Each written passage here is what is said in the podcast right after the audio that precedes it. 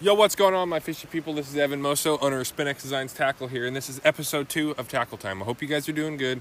Hope the weekend is going good for you. If you're doing any fishing, tight lines, sharp hooks, I hope it's going good for you guys. I've been out on the river just a little bit this weekend, not uh, in full force, but just you know, in, in sparing amounts. But we're talking about another piece of tackle on this episode of Tackle Time. This is episode two of Tackle Time. If you missed it, we have the main series of uh, the channel, which is the episodes where we talk about a little more in depth and in length about certain topics, but we also have tackle time, which is another thing that we do separately, just a different segment as well. And we talk about a piece of tackle or a piece of gear in case you're a new listener. This is uh, episode two, and we're talking about this new jig. And I'm also close to the road. You guys might be able to hear that. I'm off the road and on the river, pretty close in between. But what I'm talking about here today is this jig I've been designing up I've been working on it. It it worked. It came in the pair of the trio of the jigs I've designed so far, which was the green one with the red marabou, and then the one before, which was the pink icy, and then the one before that was the black widow with the apple red on the bottom of the head. But this jig is something different I've been working on. It's a new paint, it's a new color, and I am pretty excited about it. I'll give you a guess on the color. All right since you guessed, and you probably didn't guess, disco gold. That's what it is. Disco gold, guys. It's got a lot of color to it. Looks like a gold bar, but it's got a lot of flake in there, and the whole thing's like, man, it's hard to explain, but it's the color gold with a lot of gold glitter in there, and I don't know how you could beat it with uh, light refraction and all that. I'm gonna get some underwater footage of this jig for the underwater footage part of the tackle time when I post that later on the social medias. But we don't have too much good sunlight coming down at this one spot that I normally will do the jigged uh, underwater footage at. But we're gonna make it work, guys. Hopefully the sun will come out, at least peek out for a minute when I'm doing that. If not, still gonna look pretty good. So we got a couple components on this jig that we didn't have on the last jig. So we'll start off with the components. So we got four components on here, and I'll start it off. So we have a hot pink and fuchsia tip collar, which is the right below the jig head. And then we have some uh, purple marabou. It's uh, very bodacious and it undulates very well in the water.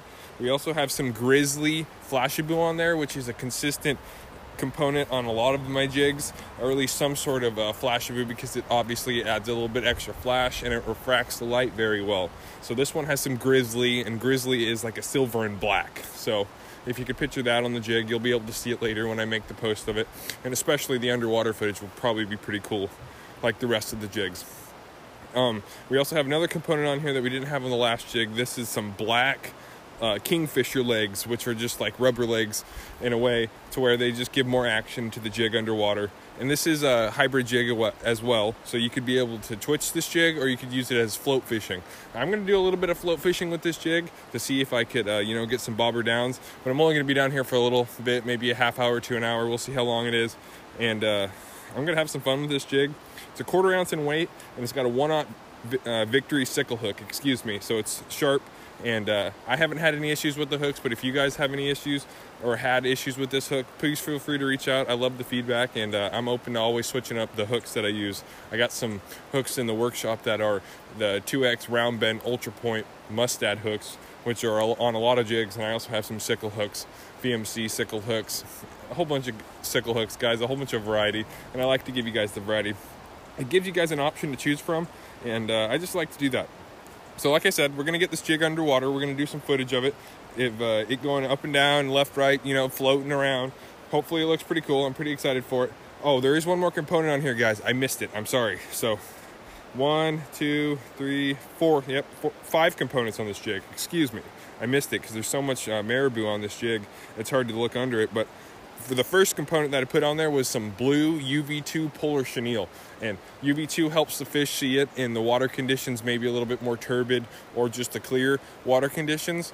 It's always good to have some UV2 on your lure. It gives you that extra attractant and it, that could give you the edge of catching fish or not catching fish. Who knows? You know, sometimes the fish are picky and sometimes they'll hit anything like a sharp hook or sorry, excuse me, like a shiny hook floating down the water column. You know, sometimes they're picky, like I said, sometimes they're not. So we're giving them a pretty tasty treat with this jig. It's gonna look pretty good under float. So maybe I'll float the float past where I'm filming this jig and we'll just get it, you know, floating down the water column. Hopefully I could get that right. But hope you guys are having a good weekend. It's uh, Sunday, wherever you guys are at. I hope it's a sunny day, or you guys at least got a smile on your face. If you guys need any handmade fishing gear, definitely check out www.spinxdesigns.net. Whole bunch of handmade fishing gear on there. We got jigs, we got twitching jigs, we got spinners, we got 4.5 inch uh, river witches, which I just call hoochies. Then we got 2.5 inch hoochies on there. We got a whole bunch of stuff on there, guys. So if you're interested, check out the website. Handmade start to finish, only using premium components. And uh, maybe the next creation that I make of the jigs will definitely uh, be on up there. So this jig, the one I'm talking about in this tackle time, and uh, that will be in the underwater footage. I will definitely add this jig to the website after all this so you guys can see it. And if you guys would like to purchase it, feel free to go ahead. And uh, I'm pretty excited about it. So I'm going to get to the filming on the other parts of the underwater footage and maybe do a little bit of fishing. If I catch anything, I'll definitely update the tackle time. But if I don't, you know, that's just how it goes. We're enjoying the beautiful little bit of sunlight that we have left in today, and uh, we're near the water, so I can't complain. I just want to say thank you so much, guys, for all the support that you've given me and continue to give me. It means more to me than you could ever know, and I just can't wait to keep chugging along. I hope you guys enjoyed this episode of Tackle Time. This is episode two. We're talking about this jig that has a golden head and some uh, pink and uh, purple accents to it. I haven't uh, named the jig yet, so maybe we could come up with a name together. I appreciate you guys. Thank you for listening, and definitely tune in for episode three of Tackle Time.